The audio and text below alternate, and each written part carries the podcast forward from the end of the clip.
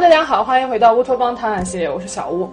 中秋佳节一直是很多亚洲国家和中国的传统节日之一。每一年的农历八月十五号，一家人聚在一起赏月、吃月饼，是一个非常温暖团圆的日子。二零一五年的中秋佳节呢，又跟其他年的中秋佳节不太一样。二零一五年的九月二十七日是我们传统的中秋佳节，但是大家都知道这一天也是超级满月和月全食同时出现的日子。今天小吴想跟大家分享这个故事呢，跟超级满月有关，也是一个关于超级满月的都市传说。超级满意的这个概念是在一九七九年的时候由美国的占星师理查德提出的。它是一个什么意思呢？就是说，当月亮达到满月的时候，月球离地球之间的距离也是最近的时候。我们都知道，当月球围绕地球公转的时候，它不是一个正圆形的公转轨道来公转的，而是一个椭圆形的公转轨道公转的。所以说，地球和月球之间的距离是在不断变化的。今天分享的第一个事例是1974年发生在澳洲北领地达尔文市的 Tracy 飓风事件。在1974年的12月圣诞节前夕。澳洲北领地的首府遭受到了史无前例的飓风袭击，这场飓风被称作 Tracy 飓风。这场飓风从北面迎面而来，在短短的几个小时之内，几乎把澳洲北领地的首府达尔文市夷为平地。飓风过后，完整无损的建筑还不到五百栋，死伤六十六人，摧毁的建筑物高达五千多栋。虽然说这个数字听起来并不是一个很高的数字，但是我们要知道，澳洲地广人稀。澳洲达尔文市首府的总人口才不到十二万而已。这场飓风过后，被澳洲政府疏散的人群高达六万人，也就是说，达尔文市一半的人口都被澳洲政府给疏散掉了。我右手边的这张照片呢，就是在 Tracy 飓风的时候，达尔文市照下的真实照片。当然，在飓风过后，政府对达尔文市进行了重建，所以很多历史学家还把达尔文市称作为前 Tracy 时代和后 Tracy 时代。但是就在这场飓风过后的两个月，一九七五年的二月份，出现了超级满月。无独有偶，我们都知道，二零零四年的印尼海啸是世界历史上规模最大的海啸。也是死伤人数最严重的海啸，它总死伤人数全世界高达四十万人，波及的地区和国家不计其数。其中受影响最严重的国家肯定是印尼地区了。当时根据印尼卫生部的报道说，受到印尼海啸影响的失踪人口和死亡人数高达二十三人。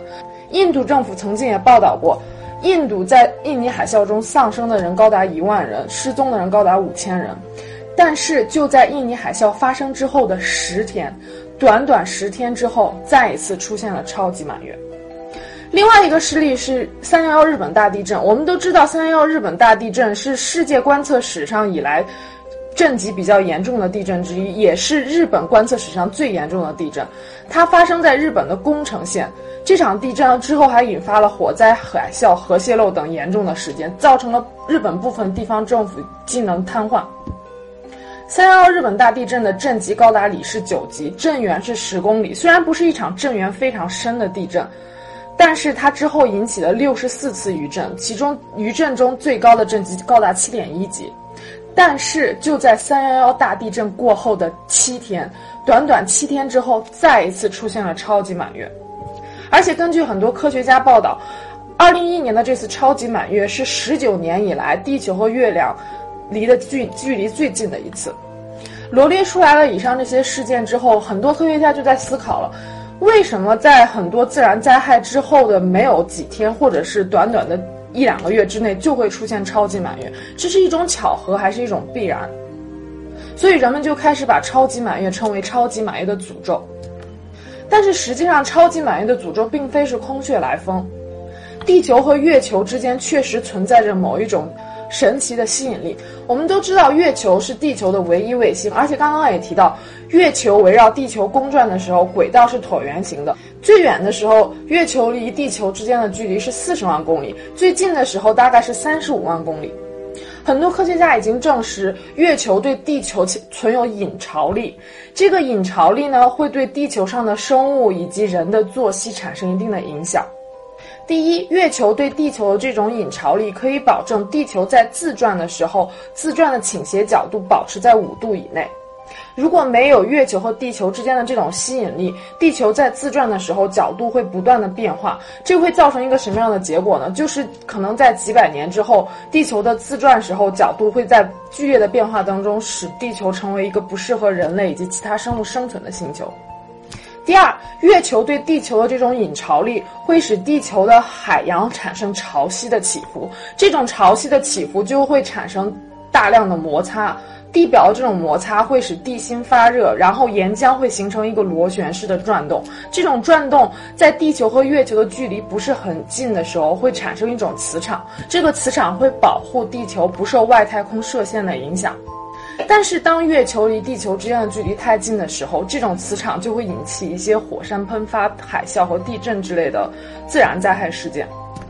当然，这是一部分专家的主张，另外一部分专家科学家更加倾向于认为，月球对地球最大的影响也就是海洋的潮汐作用。所以，这些自然灾害、地震和超级满月联系起来是一种无稽之谈。